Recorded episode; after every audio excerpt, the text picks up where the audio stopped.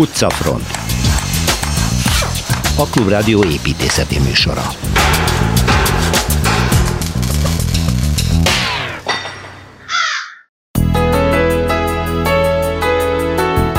Az építész otthona, Szilveszter Ádám ezúttal Mallorkára repít bennünket, ahol a néhány éve elhunyt Jön utcon álomi lakóháza áll.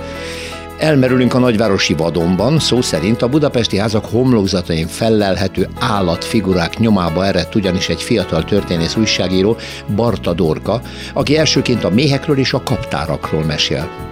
Vannak persze állatfigurák, például a Hagermachen palotán is, amelyről Kelecsenyi Kristóf egyéb építészeti titkokat árul el. Egy hely, Torna Szent András középkori eredetű temploma, ott járt Torma Tamás hogyan kell körpanorámás luxus diákszállást tervezni a Nyolckerben. Zimborás Gábor építész mutatja be az általa megálmodott és megtervezett új épületet az Orcikert mellett. Nemrég ünnepeltük az Eiffel műhelyházat, ami a hazai kulturális intézmények egyik legújabb és talán építészetileg is az egyik legizgalmasabb alkotása. Tervezője Marosi Miklós a minap 79 évesen sajnos itt hagyott bennünket. Ráemlékezik Kozár Alexandra.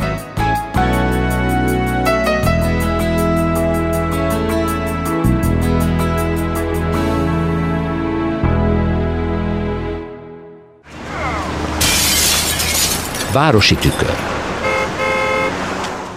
No, egy különös kaland következik. Szilveszter Ádám Ibildiás építész egyetemi talán szabad művészetek doktora. Szerbusz Ádám. Szerbusz Múlt Péter. alkalommal egy nagyon híres Dán építészről. Jön utcon, ha jól ejtem a nevéről beszéltél. Igen. Az ő életművéről ő 2008-ban hunyt el, de mondtad, hogy elképesztő házat épített magának Majorkán, és hogy erről beszélni szívesen, mert ilyen házat a világon többet nem lehet látni, mert nem is egy ház, hoztad a tervrajzokat, látom. A tenger partjára épített egy birodalmat végül is, ugye? Tehát ez egy, ez egy nagyon, egy lapos rendszerű, több épületből álló belső udvarokkal, átriumokkal, De ilyen minimalistának tűnik ugyanakkor, hogy fa meg durva kő, nincs vakolás, semmi. Igen. De kezdjük ott, hogy mekkora méretű, ez iszonyatos alapterület az egész, nem? Hát nem adtam össze, de hmm. mi, mielőtt rátérnék erre, tehát meg kell, hogy hol van ez igazán. Na hol van, igen. Ez, ez Majorkán van, a Majorkának a déli partszakaszán. Elég messze a Ez a milliómosoknak a partja? Igen, ez, ez, ez ott kezdődik, és ez fut fölfelé, ugye, és nagyon szép öblök vannak, és ez, ez a partszakasz ez nem nagyon szép. Tehát no. Illetőleg növényzet van rajta, az egy sziklav pad, marha magasan, és neki le kell menni a tengerre, van is egy útja, ahol legyalogol. De viszont gyönyörű a látvány. Igen, hát ő neki ez volt a fontosabb. Igen, pontosan azt kell tudni róla, hogy ez, ez a, a Avinguda Jön utconon van, róla nevezett utcában van. Uh-huh. Avinguda, ez, ez Avenida spanyolul, hát avagynak nem lehet mondani, hogy nyomó út, de, de aszfaltozott. És állnak rajta fák, amik, amik csenevészek, mert szél fújt a hely, de mindenki kicsit el van ferdülve. Nagyon jó pofák. És magas, hosszú, vékony törzse van. Tehát ez, ez fogadja az, az odaérkező építész is, meg, meg lett ez a táj, mert gyönyörűséges napsütötte dolog, és szél futta. És messzire lehet látni. Na most ő egy olyan ember, aki, aki szűkszavú, és nem, nem díszít. Nem díszít, igen. Nem díszít, hanem, hanem egyszerűen helyzeteket teremt. És, és azt, azt tudja, hogy, hogy, hogy az antikvitás, amit nagyon jól ismer, az, az ugyanígy járt el. És, és ő egy olyan házat, házakat épített, telepített, amik, amik öten vannak. Ha az ember az utcából beérkezik, egy nagyon alacsonyra nyomott bejáraton érkezik, egy, egy sarokon álló oszlopföld van, egy 2 méter 20 levő födém. Tényleg alacsony. És, és az árnyékban igen, igen, hogy ne. Utána pedig az összes földszinti tér az 260 magas. Uh-huh. Méghozzá azért, mert itt ő egy olyan nézethálóba szerkeszt, aminek a, a, a modulja 3 méter és 40 centis oszlopokkal épít. Tehát ebből kialakul, hogy ezek az egységek, ezek kvadratikusak, tehát a, a fal közt, meg a födém és a padló között 260 van. Most az ember beérkezik itt, itt a szűk árnyékos helyen, mert ez egy napsütő dolog, azt kell tudni, hogy ez ugye délre van tárolva. Majdnem délészak a raster. És amikor az ember belép, akkor ráérkezik egy, egy, egy olyan, olyan koridor, ami három méter tengertába, tehát 262 van egy folyosó, amin az ember jobbra fordul, akkor hamarosan rálát egy nagy teraszra, ami a terasz az úgy, úgy van kialakítva, hogy két oldalt egy-egy traktus szélességben tető van fölötte. Tehát egy, egy ilyen portikusza érkezik, ami van egy nagy burkolt terület, ahol az utolsó előtti pilléren még két lépcső lefelé megy. A födém az függőleg. Ez a két film, de ez a nap besüt ide. Ez egy nagyon szépen kezelt terület. Azt kell tudni, hogy az a... De ez egy belső udvar tulajdonképpen? Ez egy, ez egy átrium, nyitott átrium. Egy átrium rész. A hátsó része az, az ahol történés van a konyha, van az étkezés helyszíne, és túl lehet menni rajta, és ott van egy, egy, egy ötödik utólag épült kis négyzetes terület, ahol van egy tűzrakó hely, ez, ez abszolút nyitott fölfelé, és a tenger felé pedig úgy van ki, egy fal volna, csak abban egy, egy íves nyílás van, tehát mindegy, mindegy hold lefelé, uh-huh. görbülő félkör, és középen pedig egy ugyanilyen alakú alaprajzú tüzelőhely. Igen, és innen rálát a tengerbe. Mindenhol rálát a tenger, és ő ezt úgy csinálja, hogy, hogy a, a portikuszos terasz kivéve minden egyes látvány az, az egy irányított látvány. Tehát a pillérek között azok a falak, amik a tenger felé néznek, azok kónikusan összefutnak. Tehát mindig, ahol kilátsz, egy, egy nagyon szép képet látsz a tengerről. De, Tehát ilyen sarokablakszerű dolog. De mindegyben négy van. Aha. Na most a következő épület, ahol bemegy, egy, egy udvaron keresztül, mert a, a, a körítő falak azok két méter magasak, ahol nem lehet átlátni, benne állnak a fák, és mögötte van ez a, ez a három méter magas tömeg, ugye meg kettő ott van belül. A következő ház, ahol, ahol a, a lakás, a társág együttléte van, ahol fölemelte 560-ra a középső részét. Tehát ott van egy ilyen kitoronyszerűen kimagasló Hát nem torony, mert ez is négyzetes alaprajzú. Igen. Csak két, kétszeres magasság. Uh-huh. És a legizgalmasabb... Tehát egy több, mint egy bástya kiemelkedik igen, a többi igen, alacsonyabb igen, épület és, és az érdekes, hogy az a sarok, ő egyébként a délután és esti nap, napra állította a házat, Aha. a naplementére. Erre mondta a szerkesztő Márva Brigitta, hogy látva a fotókat, hogy bemegy egy szobába, kinéz az ablak, és megmondja, hogy pont fél öt. Igen, azért, mert, de azért, mert az a trükkje, hogy a, hogy azon a sarkon, ami, ami dél és nyugat felől érkezik, ott van egy hasíték, egy, egy, egy magas, vékony csík, ahol besüt a nap. Uh-huh. És ha besüt, az, az a falat simogatja, ez egy napóra tulajdonképpen, úgy Igen. is hívja. Úgy is hívja. És ez alatt pedig van egy, egy nagyon szépen szerkesztett ülőgarnitúra, tehát körbeülnek asztalokat. Amik Igen, majdnem is... teljes kör. Igen. Igen, azt láttam a fotó. De tegyük hozzá, hogy ezek a házak nem elvágólag vannak egyenesen, nem. hanem a különböző módon vannak elhelyezve, hogy követi a partnak tulajdonképpen. Igen, a homlokzatok követik igen, a partnak három, a három, három sík van egy, az utca felé egy, egy távolságban. A legutolsó, amiről nem beszéltem, az a stúdiója. Az, az a legmesszebb ja, a bejárattól. Ja. És az összes többi az meg el van ferdítve, és, és és az udvarok is, is hátra vannak húzva itt a, hom, ettől a nagy homlokti síktól, azok a két méter magas, mögött minimum egy kis kert, Aha. ahol állnak a fák. Igen. Tehát például ebbe, ebbe a, lakó, a lakóházba is úgy megy be, hogy egy, egy portikuszon keresztül megy a, a, a a burkolt kerszakaszból, aztán van a következő, a, a hálószobák vannak, meg a fürdő. Tehát két-két hálószoba köt egy közös fürdő, ami szintén a tengerre néz, és ott is mindkét szobánál irányítva van, mi leblendézve, szűkülő nyíláson lát ki a parapet Part. nélkül a, a partra, Igen. a sziklán meg az a tengerre. Uh-huh. Tehát ő a napsugárzás irányához, a fényeknek megfelelően tájolta az öt épületet, amelyek egymáshoz képest egy kicsit elforgatva, nem Igen. párhuzamosan vannak. Igen, mert, mert ott, ott ugye a sziklapartnak a, a pereméig megy el, Igen. ugye, Igen. Az, az közelíti meg, a, a fölött van mindig 20-30 centivel, ez a burkoltész. Na most azt kell tudni, hogy kétféle követ használ, a falak, tehát a függőleges anyagok az, az egy, egy, egy porózosabb, nagyon szép, aranyos, rózsaszínes, sötétebb tónusú kő, a padló az meg egy nagyon stömött, szürke homok. Igen, egyébként így ridegnek tűnik, mert kő és fa mindenütt, ugye? Hát nyáron az nagyon jó. Nincs díszítés. Nyáron persze, persze nagyon, de nagyon hát jó. ott nyár van. Nem, nem, itt, itt szóval van mi ez nagyon ért, ez az ember. Tehát amit a múltkor templom is elmondtam, és ott, ott Gábriel Garcia Márquezre hivatkoztam, a, a, a, a szavak, amivel elmondva bármit, vagy világot teremt, azok hallatlan egyszerűek és, és szikárak.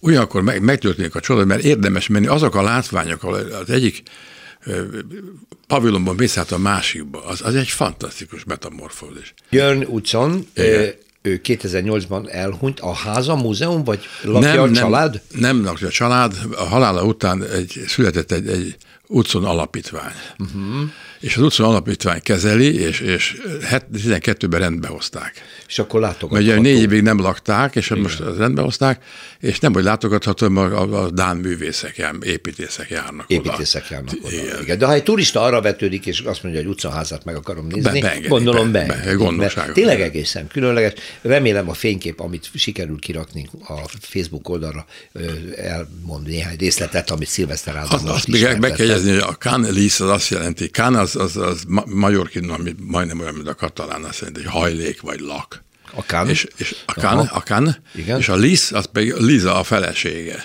Ja, tehát akkor ez Lizalak. Lizalak. Köszönöm szépen, de jó lenne eljutni oda, szervusz Bizony. Budapesti séta. Na, kicsit arrébb mozdulunk az Andrási úton, mert legutóbb Kelecsényi Kristóf építészet történész a Karsai Paloták egyikéről, a Liszt Ferenc tériről, ami most felújításra kerül végre. Beszéltél, szia! Szia! És most, hát a Hagenmacher de hát neki nagyon sok háza volt, szóval nem, nem tudom ez melyik. Telke háza volt Telke neki, háza, sörgyára, mindene volt neki. Malma. Leginkább hát... Malma egyébként. Ja, igen, ő, igen, ő a malomiparban. Sőt, a Végszínházzal szemben talán az a malom is az övé lehetett annó. Pontosan, tehát ő egy, ő egy óriási, ö, hogy mondjam, ipari arisztokráciának gyakorlatilag az egyik leggazdagabb alakja volt.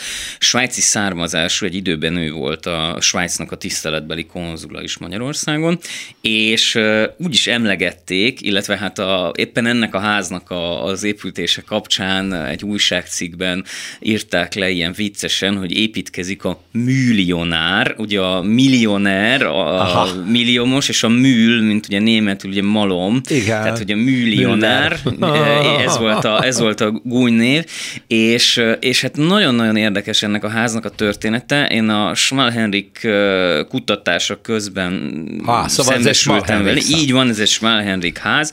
Az ő neoreneszánsz korszakának tulajdonképpen a főművének is tekinthető, és nagyon izgalmas volt, mert úgy kerültek elő iratok róla, hogy az Ibl hagyatékból. Az Ibl hagyatékból került elő egy levelezés, egy trieszti kőbányával, ahonnan az oszlopokat hozták, német nyelven van a levelezés, és hát nyilván csak az egyik fele maradt meg, tehát igazából rekonstruálni pontosan nehéz, hogy mi történt. De a lényeg az, hogy ez a ház 1881 és 1883 között épül. Pontosan hol áll? Az oktogontól, Igen. ha kifele nézünk a, a Hősök felé irányába, akkor bal oldalon a, ugye az oktogoni sarokházak után rögtön az első Aha. épület a ö, Igen. Szófia, nem Szófia, Mm. De azt hiszem Szófia utca sarkán.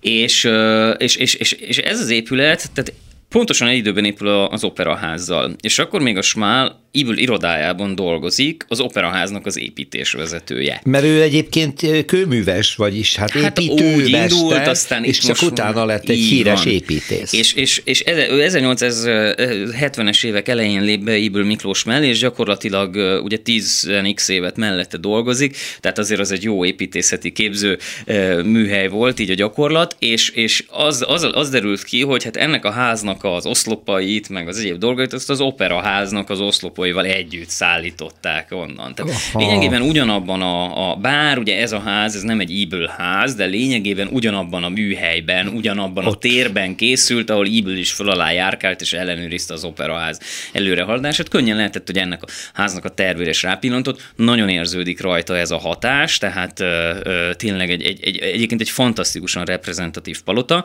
és ez annyiban tér el egyébként nagyon sok Budapest belvárosi háztól, hogy ez úgy azt szokták rá mondani, hogy palota bérház, ami Igen. azt jelenti, hogy az építető család maga is ott él az a házban, az utcafronton az első emeleten. Ez Igen. az a lakás, amiben sokáig a Szabó Ervin könyvtárnak a kerületi fiókja volt. Oh, ja, bocsánat, ötös utca. Így van, ötös nem, utca. Nem, nem Szófia ötös Igen, utca. most már megvan.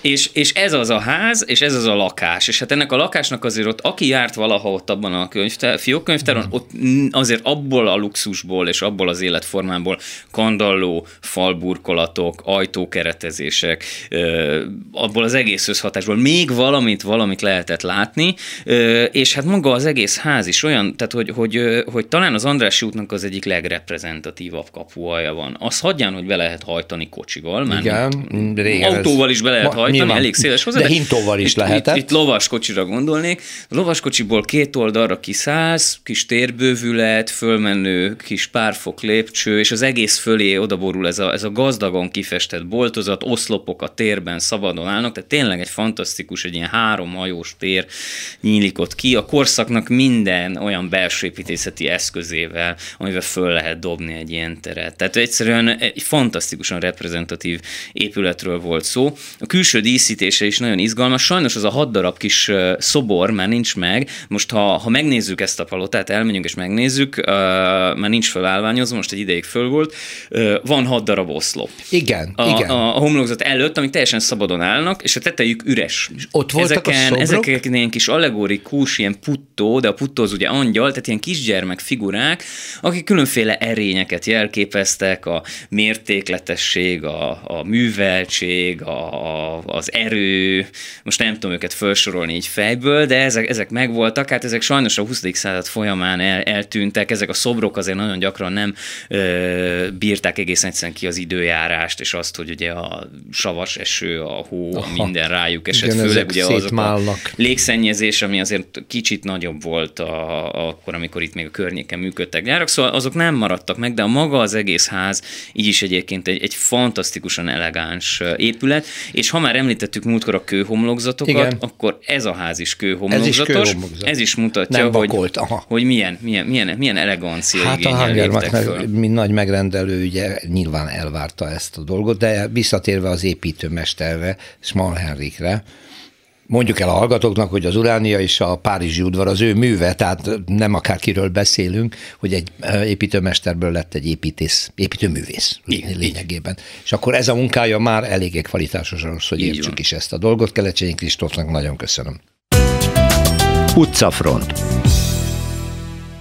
Bevetjük magunkat a vadonba, és mindenféle állatokat fogunk nézegetni, hogy ennek miközben van az építészethez, ez mindjárt ki fog derülni, itt van a stúdióban velem Bart, Barta Dorka újságíró, szerbusz, aki meglepett minket, olvasókat, az Én Budapestem. Hú, jól mondom? Igen, igen. Oldalon egy olyan sorozatot írtál, rengeteg fotóval illusztrálva, hogy Budapest épületeinek különböző homlokzatai milyen állatábrázolások vannak. Az Isten se gondolta, hogy ennyire gazdag. Úgyhogy ezt több részbe feldolgozzuk szerintem. Először is most döngítsélni fogunk, mert nagyon sok a méh motívum, a kaptár, és maguk a, a méhek fönt vannak. Ne, én, amin a legjobban megdöbbentem, az az a postatakarék pénztárnak a, a csodálatos szecessziós palota a zsolnai díszítésekkel, hogy ott fönt tele van méhecskékkel, ez egy ilyen kultikus dolog? Egy bizonyos korszakhoz kötődik? Ö, igen, igazából az egész sorozat ötlete onnan jött, amikor így jártam a várost, és én magam is elképesztően meglepődtem azon, hogy, hogy mennyi állatot használtak, és elkezdte izgatni a fantáziámat, hogy hogy miért tették oda, hogy most Igen. díszíteni akarták vele az épületet, vagy üzentek vele valamit, és pont a méhek meg a postatakarékpénztár volt az elsőben, igazából nem is kell annyira beleásnia magát az embernek, mert hogy elég evidensen jön szembe, hogy ugye a méhecske az minek a, a szimbóluma. Ja, ja, ja, ja, ja. most kapcsol. A gyűjt, igen, gyűjtögetés. gyűjtögetés. Gyűjtsd a pénzecskédet, a, a mézecskédet. Igen, igen, ez ennyire direkt és összefüggés. ennyire, ennyire összefügg, Aha. hogy uh, mindig arra gondolok, hogy arról eredeztetem, hogy azért volt egy olyan korszak, amikor a társadalom jelentős része analfabéta volt. Tehát hiába volt kiírva, mondjuk valahova gyöngybetűkkel, hogy most ez egy takarékpénztár, azért sokkal könnyebb volt úgy tájékozódni a városban, hogyha, mint ahogy régen a cégérek, hogy ott uh-huh. voltak, és az emberek rögtön ránéztek, és felismerték. És uh, igazából a legtöbb kaptára, vagy méhecskével díszített épület, ez a századfordulón épült, uh-huh. tehát, hogy a legtöbbje ez a korai szecessziós, vagy esetleg ez a, a késő historizáló eklektikus épület, amin ezeket megtaláljuk. És ebből is pont, amit említettél, a, a postatakarékpénztár a Hold utcában, a Lechner ez az 1902-ben elkészült épülete az, ami szerintem a legesleg zseniálisabb, meg legegyedibb ezek közül. Ugye ott az épületen, a díszítésben nagyon hosszú ilyen oszlopok futnak a Fölfelé. földtől egészen a tetőzetig, és ennek a legtetején vannak ezek a zsolnai majoli a gyönyörű sárga Hogy vetted észre? Ezt alulról nem is lehet a járdáról nézve látni. Hát vagy szinte. nagyon nézni kell, vagy van akkor a szerencsénk, hogy szembe van egy tetőterasz, Aha, és egy onnan... étterem, és akkor onnan rá lehet látni. És igen, így mert a fotóidon, na, hát határozottan látni a gyönyörű kis kerámia, a méhecskéket ott a, azon az oszlop részen, sőt a kaptár is ott van, Igen, ugye? a kaptárak és a kis szorgos méhecskék másznak fel, De... és uh, igazából ez Lechnernek is az egyik zsenialitása volt, hogy hogy az épületnek, hogyha megnézzük az alaprajzát, meg az egésznek a felépítését, akkor Lechner nem csak a méhecskéket tette a szimbólumnak, hogy takarékoskodás, hanem például a mára már elpusztult pénztárcsarnoknak az üveg teteje, és ilyen hat szög alakú mégsejt üvegablakokból Aha, állt. Az is a... Tehát, hogy ő, ő nagyon fontosnak érezte azt, hogy ne csak díszítésben legyenek ott ezek a méhek, hanem az épület struktúrájában is ezek szerepelnek, és hogy a századfordulón ez pont Moravánszki Ákos, az egyik ö, legjelesebb művészettörténész írt erről egy hosszú tanulmányt, hogy a századfordulón Anton Gaudira, vagy akár Otto Wagnerre Bécsben is nagyon jellemző volt ez, hogy az akkori építészek nagyon csodálták a, a természet organikus formáit, uh-huh. és hogy hát próbálták... Ugye a szecesszióval ugye eleve bejön ez igen, a díszítő igen, művészetnek ez a nagyon nagy gazdagsága, grafikától kezdve mindenen, de aztán ami meglepő volt, hogy milyen sok épületen találtál. Igen, hasonló. igen, és ugye a legtöbb az mind, mind posta, banképület, postatakarékpénztár, például még hatalmas felfedezés volt számomra, az a Párizsi udvar. Párizsi udvar, ugye, ott is van igen, méhecske? Igen, Párizsi udvarnál, és ezt ugye gyönyörű, az is zsolnaival van burkolva, több ezer négyzetméternyi felületen, és én évekig keresem, tehát egy évtizedig szembe, több mint egy évtizedig szembe laktam vele, és nem, tehát hogy 30 éves koromig én nem láttam meg a méhecskéket, és egy felújítás, meg egy teleobjektív kellett, hogy a harmadik emeleti erkélysor fölött hármasával ilyen kis kerámia lapokban ott vannak a Ott vannak a méhek, és kaptár is van? Kaptár is van, azt még jobban elrejtették. Ez az épület pártázatán vannak ilyen félköríves nagy domborművek. Igen, igen, ahol, igen. ahol nagyon szép férfiak és nők lenge De fehér, fehér kő. Fehér kőből, és ott a közepén van egy méhkaptár, amire támaszkodnak. A fejet, azt sem nagyon venném észre a járdáról nézve, azt hiszem a homlokzatot képlegetni. Úgyhogy, Kell hozzá egy, egy, egy tele, vagy tele valami ilyesmi. Hát vagy egy igen. objektív, nagy objektív, igen. Szóval akkor volt egy egy ilyen korszak a századforduló, 19-20. századforduló környezete, amikor az építészetben ez egy nagyon határozott utalás volt a méhek szorgalmasságára, Igen. és hogy ennyire előszeretettel Igen. Ö, ö, használták ezt a motivumot. Igen, és valószínűleg ez az újdonság varázsával is összefügg, tehát az összes ilyen ö, Prestige bankintézet, a postatakarékpénztár intézmény ugye a századfordulóval jelent meg. Tehát Igen. ez az öngondoskodás, az... hogy valaki takarékoskodjon. Tehát hogy igazából a századfordulónak a bankok, ugye ez is ugye a, a Gyáni Gábor mondja mindig, hogy a bankok, az áruházak, tehát hogy ezek voltak a századfordulónak ezek az új típusú épületei, és itt volt igazából az építészeknek lehetősége arra, hogy ezeket az új formai nyelveket elkezdjék használni, és szerintem csodálatosan vegyítik azt, hogy egy nagyon ősi szimbólumot használnak, tehát ugye a méhek már az ókori művészetben is előfordulnak, vagy a görög mitológiában is ott vannak, és ott is ilyen, ez a gyűjtögetés, takarékoskodás, tehát hogy nagyon izgalmasan beemelik ezt a 20. századi Igen, modern. most azon gondolkodom, hogy a Párizsi udvar épületében, ugye a Small Hendrik miért, ott mi volt eredetileg, hogy ott mi, a, méheket... Az is postatakar, ja, az, egy takarékpénztár Az is takarékpénztár. Ja, értem, igen, akkor ez teljesen egyértelmű, hogy ő is emiatt alkalmazta. No, ez egy izgalmas kaland, Barta Dorkával folytatjuk, milyen állatok következnek majd jövő héten? Pávákkal, a pávákkal. Az is nagyon gazdagon ott van Budapest épületeinek homlokzatán nagyon sok helyen, úgyhogy várlak vissza a stúdióba. Perspektíva. Torma Tamásban meglepett bennünket egy felvidéki templom túrával, nemrég, Szerbusz Tamás, és akkor egy kicsit vissza is Üdvözlök akarsz most térni, mert ennek magyarországi folytatása is van. Egy középkori templomba megyünk, hol van? Torna Szent Andrásra megyünk, ez Magyarországon van, de nagyon képletesen mutatja azt, hogy az a határ, ami ott Szlovákia és Magyarország között húzódik, az egy államhatár, de nem kulturális határ. Tehát ez a templom, templomocska, ez teljes mértékben hasonlít a határ túloldalán, egyébként tőle mondjuk 30, maximum 40 kilométerre levő számos kis templomra. Ezek mind Árpádkori kis templomok, amik aztán, tehát ö, ilyen minden tizedik falu kis templom, amit aztán később ö, tovább építettek. Uh-huh. Tehát Torna Szentelades Edelény vonzás körzetében van, Tornadádaskához van egyébként közel, ez a Szalonnai hegység, ahol közel a határ is, és ö, Hát a, a név mutatja, hogy Torna, az ugyebár a túloldalon egy fantasztikus település, egy óriási templommal és várral, és valaha ennek a, a vidék, erről a vidékről kapta a nevét.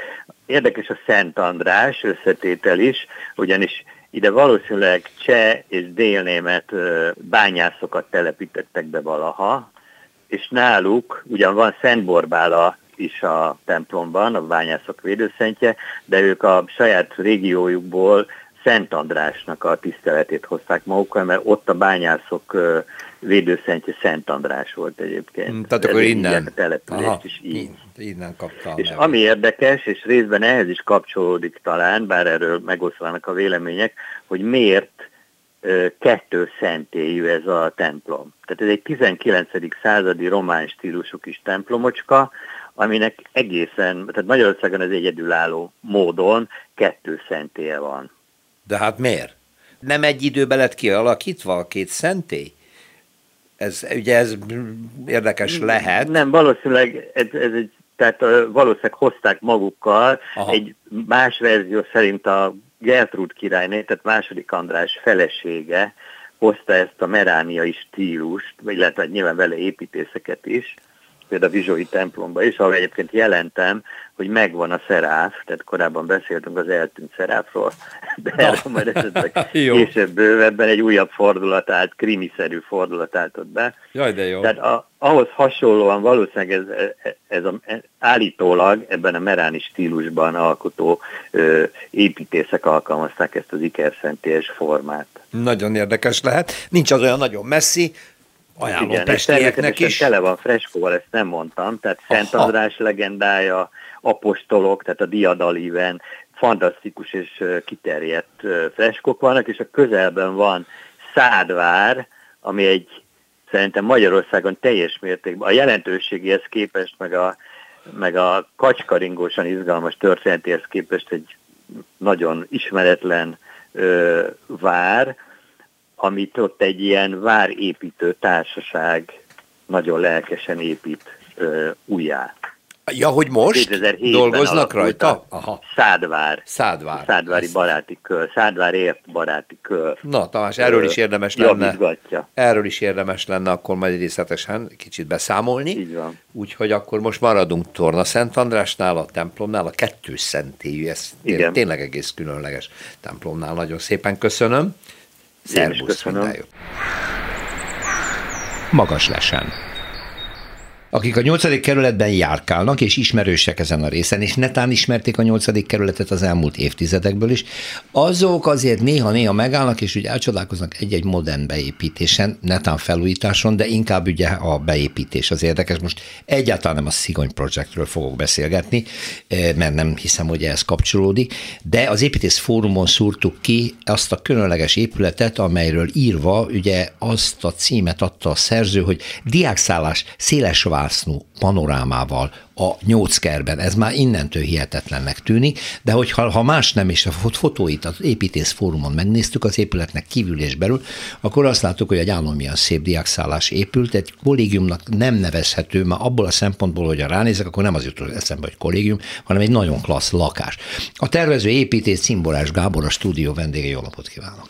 Jó napot kívánok, üdvözlöm a hallgatókat. De tényleg ennek a felső részéről eszméletlen klassz panorámát lehet látni. Nyilvánvaló, hogy, hogy ezzel rögtön számoltam, amikor ennek az épületnek a tervezéséhez hozzáfogott. Hát ez egyértelmű. Tehát ez, itt a helyszín adta tulajdonképpen a, a beépítési konfigurációt, az, hogy merre legyenek tájolva a legtöbb szoba, az Orci Parknak a közelsége, Ez illetve a az a... könnyebbik rész, mert az egy a- már szép park, de a másik oldalon pedig egy ilyen nyolckeres utca van.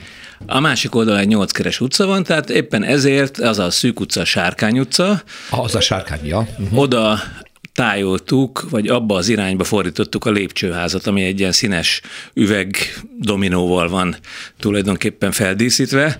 Ez egy olyan, olyan típusú elrendezés, ami manapság nem annyira gyakori, hogy a, a lépcsőház néz a, a Az utca felé, de utcafrontra. régen, ugye régen azért ez elég általános volt, hogy ilyen szép nagy üvegezett lépcsőházakat láttunk. Igen, egyébként is a fotók alapján azt mondom, hogy elképesztően klassz ö, ö, fényviszonyok vannak. Ö, Fantasztikus jók a fényviszonyok, ugyanis az utca másik oldalán ugye nincsen beépítés, tehát erős nap éri tulajdonképpen a, a, az épületet, és ennek megfelelően ez a színes, kicsit ilyen random módon kiosztott dominókocka-szerű elemek, ezek nagyon jól érvényesülnek a, a fehér alapon, meg a, a szürke lábazati színekvel kontrasztban, meg ugye az ilyen sötét szürke, meg fekete acélszerkezetekkel kontrasztban. A, úgyhogy Azt írja a szerző, a cikk szerzője, hogy ami nagyon meglepő és nagyon klassz, mert hozzászoktunk, hogy egy kollégium nagyjából, hogy épül föl, középen hosszú baromi nagy folyosó, jobbra-balra nyílokálnak a szobák. Na, ön nem, nem ezt az utat választotta, és ezáltal egy nagyon barátságos belső teret tudott kialakítani. Hát sokkal barátságosabb a belső tér, mint a klasszikus kollégiumokban, mert tulajdonképpen a folyosó végén van egy fény udvar, Igen. ami a legfelső szinten az beömlik a fény, a másik folyosónak a, az ablak az pedig üvegezett, és konkrétan a belső udvarra néz. És az a folyosó, az ö, egy közös konyhába végződik, tehát tulajdonképpen a folyosó kibővül, és van egy olyan konyhánk, ami az egyik irányban az utca felé néz, a másik oldalon szembe vele van egy erkély, ahova ki lehet menni, egy ilyen nagy közös erkély, tehát ott, oda ki lehet menni, oda is ebédelni vagy reggelizni, az pedig a belső zöldített udvarra néz, úgyhogy, úgyhogy így néz ki a, azért ez egy, nem egy átlagos szituáció. Hát nagyon nem, a barátságossághoz hozzátartozik egy kis tetőterasz, ha jól láttam, és zöld. Hát, de nem zöld. is annyira kicsi, Ez egy nem zöld- is annyira kicsi, de jelentősen zöld. Így van. Hát és onnan aztán tényleg melbevágó a panoráma. Tehát onnan már nem csak az orcikertet látjuk, hanem a, a, a budai sziluettet az összes hegyel. Igen. Tehát egy, majd, hogy nem egy körpanoráma van gyakorlatilag. A, Milyen növényeket sikerült oda telepíteni, mert elég gazdag. Ez egy nagyon vegyes növényzet, tehát tulajdonképpen most van egy olyan trend a, a növénykiültetésekben, hogy ne azokat a ilyen kicsi, szép kis finom növényeket ültessük, hanem kicsit ilyen erőteljesebb ö, olyan növények, amik tulajdonképpen majd, hogy nem ezt a, ezt a, amikor fölmegyünk a hegyekbe, és akkor nőnek ezek a kicsit ilyen erő, erősebb, ilyen Cserjék. virág, virágzó, hát azért nem cserjék, de hogy a cserje felé hajló, nagyobb, testesebb, robosztusabb virágok, tehát ez, ez a, egy, egy ilyen típusú dolog van a Aminek a ki kell bírnia ott fönt a, a, a napsugárzást, a, a, a szelet, a vihart, a, a minden. Aminek sok mindent ki kell bírnia, tehát igen, nem egy olyan, mint egy ilyen kiskerti növény. Nekem ami a legérdekesebb az az, hogy ö, egy hét után, hogy átadták a kollégát, amikor először jártam a tetőteraszon, már megjelent egy gyíka. Ami, a csudába ment az oda fel. Tehát úgyhogy ezek meg, megtalálják, az, az Ez ökoszisztéma óriási. megtalálja ez a helyét. óriási. Igen. Ez szenzációs, Ja. igen. A természet is birtokba veszi. No, induljunk vissza, vagy menjünk vissza az elejére. Kell egy kollégium. Pályázat volt, vagy pedig célzottan önnek? Nem, ez egy, ez egy magánkollégiumnak indult. Tehát Ah. ez, egy, ez egy olyan projektnek indult, amit egy befektető ö, indította el. Ugye ez egy új dolog mostanában a lakbérleti árak emelkedésével, hogy megjelent ez a termék, ami régen Aha. nem volt, hogy ez a, a kiadásra épülő ö, kollégium. És Aha. akkor valaki ugye ebben látott fantáziát, hogy, hogy egy ilyen jellegű beruházást csináljon. Hú, ez nagyon érdekes. Na de ugye mit mond a beruházó, hogy hát nézze uram, szeretnék egy kollégiumot, legyen benne 40 szoba, konyha, izé, ami kell, csokkolom. Vagy pedig voltak konkrét elképzelései, mert az, amit ön tervezett, az nagyon egyedi. Voltak konkrét elképzelések, tehát hogy olyan terek alakuljanak ki a szobákba, hogy ami ben egy kicsit elkülönül az, ahol az emberek, hogy mondjam így, a intim része a dolognak az ágyjal, meg az ágy melletti kis heverő résszel, és legyen egy kicsit ilyen publikusabb része is, uh-huh. ahol meg át tudnak jönni a haverok, és akkor ott lehet közösen csinálni valamit. Ez megjelenik a homlokzaton is, tehát, hogy vannak álló ablakok, fekvő ablakok, az volt a cél, hogy mindegyik szobához legyen vagy egy lodzsa, vagy pedig egy erkély, tehát, hogy uh-huh. mindenképpen ez egy kicsit kitágítja a teret egyrészt, másrészt mondjuk aki akar cigizni, az ki tud menni cigizni, vannak ilyen dolgok is már, ez mondjuk nem az én profilom, de és, és vannak olyan speciális szobák a sarkokon, amik két irányba üvegezettek, hatalmas panoráma ablakokkal, tehát azoknak nincs erkélye, viszont azokban van egy plusz tér, és a, és a sarkon egy kicsit kifordulnak a szobák egy ilyen 25 fokkal a, a homlokzat csíkjából, és akkor ezek ilyen, ilyen kicsit ferdén néznek rá a parknak így a belsejére, illetve a kilátás irányába. Tehát azok a legérdekesebb szobák egyébként. A, most másrésztről, ami még érdekes, amit én most így látok, hogy, hogy az egyik oldalról a, tulajdonképpen a, ez, a, ez a zöld udvar, ez nagyon kellemesen feltárul a, a szobákba, és ott vannak ilyen 90-es években épült házak egyébként a Sárkány utcában, ami úgy nem nagyon tűnnek föl, de azoknak a hátsó udvarai azok szép rendezettek. Tehát tulajdonképpen a belső udvar felől abba a világba látunk be, míg a, a Diószegi utca irányából, meg abba a világba, ami egyrészt a, a, a Ludovika régi épületének a tengelye, másrészt a Ferde a sarokszobákból pedig a Sote toronyházának a, mutatja az, az utat tulajdonképpen, mutat egy ilyen erőteljes irányt, és, és ott átlátni az egész parkon, az egész parknak a, a változatos ö, mindenféle felületén, úgyhogy, úgyhogy nagyon érdekes. Tulajdonképpen a, egy luxus. A, egy, egy luxus hotel. Tulajdonképpen egy luxus, egy luxus, luxus kollégium. kollégium. Igen, luxus egy luxus kollégium. kollégium. Igen, igen, igen, igen. Ezt, ezt így lehet mondani. Ö, Ebben a műfajban ugye az az érdekes, hogy, hogy megtalálni azt a balanszot, hogy most mi az, amire még van fizetőképes kereslet, ami egy kicsit kitűnik abból, mint a normál kollégium, és mik azok a pluszok, amik ugye pluszot adnak ahhoz képest, mint hogyha kivenne az ember egy lakást. Mm. És ugye az a, ez, ez az, ami, amit mi így próbáltunk végig gondolni, úgy, hogy ezek a szintenkénti közös konyhák, tehát a szintenkénti közös teraszok, ezek olyan találkozóhelyek, ahol ez a, ez a ö, 8-9 ember ott aki egy, össze, szinten, aki van, egy szinten van, az, annak van egy ilyen kis közös tere, pontja. van egy uh-huh. ilyen mhm. közös tere, de ugyanilyen a, ugyanilyen a, a garázs fölött épült, tehát az első emeletről megközelíthető belső kert, tehát az ugyanilyen találkozóhely, és egy hasonló találkozóhely a, Tető. a tetőtér. Igen, tehát hogy, hogy vannak különböző ilyen pontok, és ezen kívül van egy, egy kis kávézó, meg van egy kis közös tér a földszinten is, ami meg a földszintről is megnyitott, tehát azt mi úgy gondoljuk, vagy hát nem tudom, hogy így fog-e működni, de azt mi úgy gondoltuk, hogy az meg olyan, hogy, hogy oda viszont be tudnak térni a, az utcáról is. Tehát annak van egy külön bejárat az utca felé, hogy az, az a kollégistáké is legyen, meg a külsősöké is legyen, mm-hmm. és az egy ilyen kis publikus Ez annyira szimpatikus, mert a, a kollégiumok többsége az az ember emlékezetében úgy él, hogy belép egy kapun, ahol egy nagyon zord portás kinézi, ha nem ott lakik, vagy még akkor is sokszor, ha ott lakik.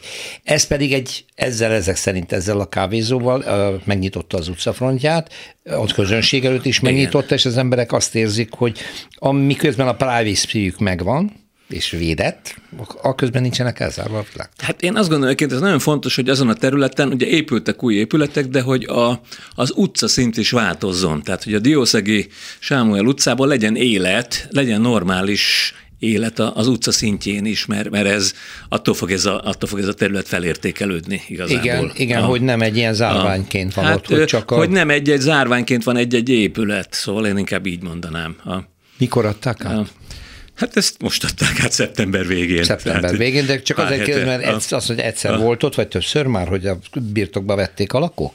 Hát, ö, többször voltam, még a lakók nem vették birtokba, át van adva, tehát elkészült ja, a dolog, van be van bútorozva, aha, aha. tehát még azt még nem láttam, hogy, hogy így a, a tereket, ugye tényleg a hogyan élik be majd a, Igen, a, a hallgatók. Az egy izgalmas a, dolog lesz, hogy, hogy mit csinálnak. Hát az mindig ugye? egy izgalmas dolog. Az hogy, egy... hogyan működik az épület a valóságban, az mindig egy, az mindig egy ilyen külön, külön kis tanulmányt megér az építésznek, hogy, hogy meg, meglássa, hogy működnek-e a dolgok, amit kitalált, igen. Tehát felkínált egy csomó olyan dolgot, amit ugyan most csak szóban hallottunk, tehát elmondás alapján, de olyan közösségi és olyan lakhatási körülményeket kínált fel az építész, amit ők nyilván ki fognak rögtön használni. Hát ott vannak a kis erkélyek, ott van a panorámás sarokszoba kifordítva, amit mondott. Tehát, hogy ez már eleve arra készteti az embereket, hogy otthon érezzék magukat.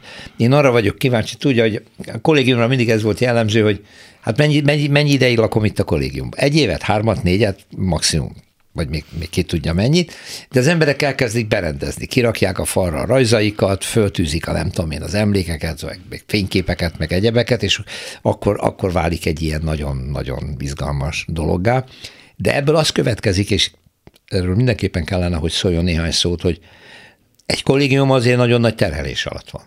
Jönnek, mennek, pakolnak ilyen funkciókat, az egyiknek rajzolnia kell, a másiknak rengeteg könyvre van szüksége, stb. stb. Tehát, hogy az elhasználódási fok az mindig magasabb, mint egy normál házban. Ez erre lehet-e valamit tervezni? Hát erre tervezni nem lehet igazából, hanem azzal lehet erre ugye válaszolni, hogy ott viszont mindig van egy tervszeri, tervszerű karbantartási Aha. ciklus.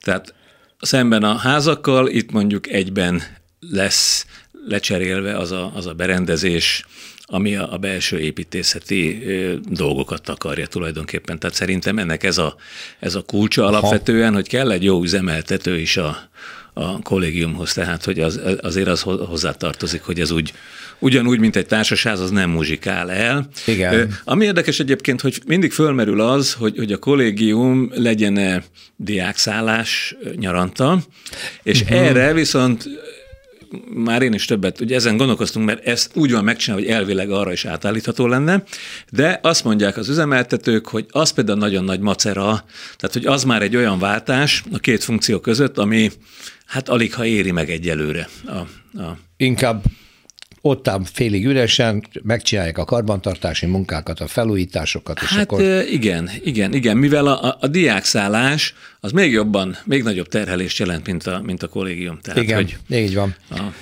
Ö, azt mondta, hogy magán beruházásként indult ez a szent, hogy igen. nem, az, nem aként végződött?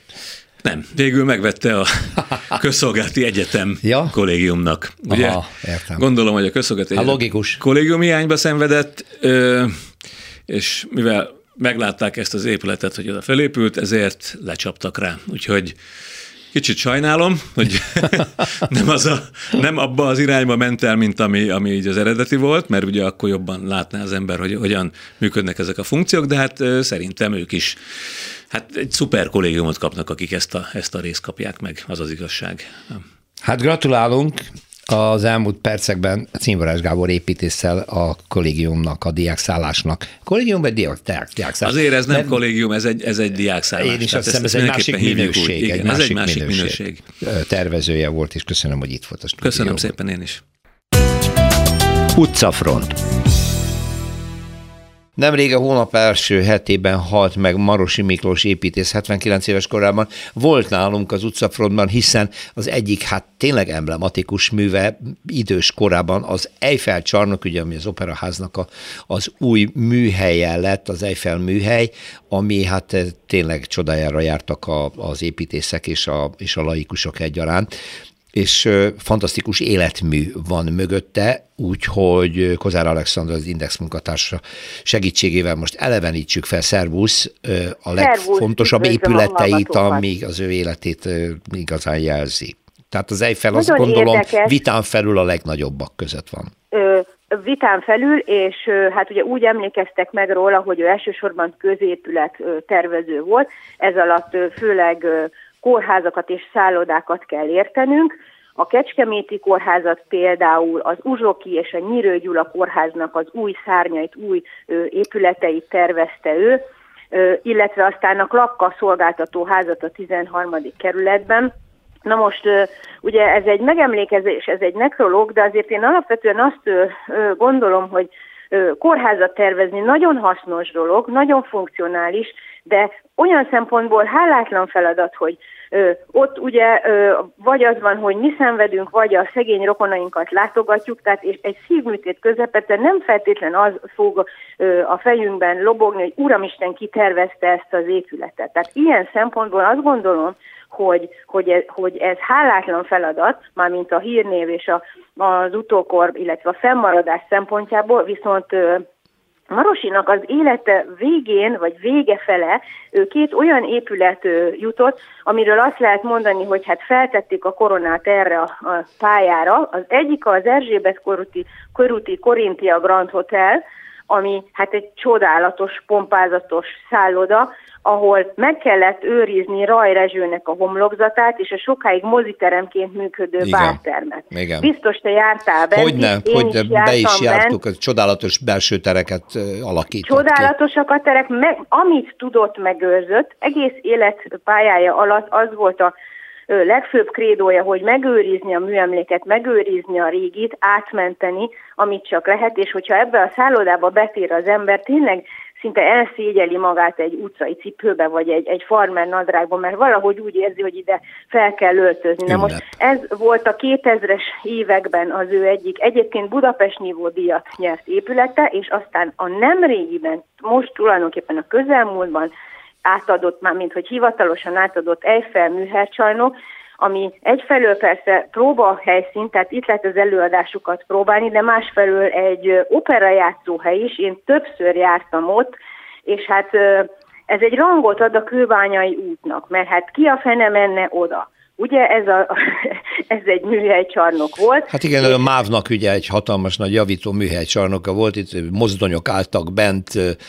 óriási most fesztávolságú épület. Most is áll egy gőzmozdony, Így van, ennek meg, emlékére, valamint az Orient Expressből alakították ki a büfét. Igen. De itt is azt próbáltam Marosi elérni, hogy hogy megőrizze, tehát hogy mindenféleképpen óriási tiszteleten, noha ugye ez egy ipari épület volt, de mégis ez volt a cél, ez volt a, a, a, a pályázatnak, ez volt a feladatnak a lényege, hogy megőrizni, amit lehet, és azt átmenteni úgy, hogy egy új funkciót kapjon. Na most, hogyha ide bemegy az ember ebbe az előcsarnokba, valójában azt érzi, hogy ez az acél szerkezet, amit egyébként a Fekete Házi tervezett annó, ö, úgy tudott megmaradni, hogy közben elegánsá válva egy csodálatos színházi fajét, egy színházi előcsarnokot képez, és hát a terem belül a színpad az ugyanakkor a pontosan, ha hiszed, hanem mint az operaház színpada, és a széksor is, tehát a színházterem is, ez a Bánfi Miklós terem, egyszerűen gyönyörű. Tehát jól érzi magát ott az ember, fesztelenül, de érzi, hogy egy teljesen más világ van, egy külvárosi, a múltat idéző, a vasutat idéző, ezekkel a nagyon imponáló tényleg acél és szerkezetekkel, amik, amik át lettek mentve, ugyanakkor létrejött egy olyan minőségi új tér, amit még be kell lakni, tehát hogy igazából még nem tudja az ember, hogy miként viszonyuljon, hogyan öltözködjön például ide egy opera előadásra, vagy egy színházi előadásra, mert mert van benne egy icipici trafószerű is, uh-huh. de közben meg, közben meg van egy olyan új, amit ő hozott létre ezzel az átépítéssel. Úgyhogy méltán mondhatjuk, hogy ez az, amivel amivel úgymond az íre föltette a, a pontot, és hát sajnos nem tudta a hivatalos átadását megélni, mert ugye ez már egy-két éve működik, tehát én magam már több előadást láttam benne, de, de hivatalosan ez most történt volna meg, ennek az Eiffel műhely csarnoknak az átadása, amivel ugye az operaház és az Erke színház mellett létrejött egy harmadik Igen. funkció, ami jelen pillanatban átveszi még az operának a helyét, amíg, amíg, amíg a felújítást. Amíg a dobokék rekonstruálják. Úgyhogy szerintem az ő életművébe ezt kell mindenképpen kiemelni, illetve hát természetesen a köztiről nem lehet ugye itt el, megfeledkezni, meg arról, hogy ő sokat tett azért a különböző pozícióival, meg a különböző közéleti szerepléseivel, hogy hogy az építészeket bevonja egy olyan nagyobb, nagyobb sodorba, egy olyan nagyobb, nagyobb közéleti szerepkörbe vagy funkcióba, tehát hogy interakciót szeretett volna teremteni közöttük, hogy legyen párbeszéd, legyen, legyenek fontos események, és e téren is ő sokat tett, tehát ez is sikerült neki. Így van, 79 éves, szinte élete utolsó pillanatáig aktív volt és dolgozott, úgyhogy nem engedte meg magának Tavaly azt a luxust, igen, csak egy, van, igen. egy éve, de itt maradt az életműve. Kozár Alexandra, köszönöm Köszönöm szépen, szervusz! Üdvözlöm a hallgatókat!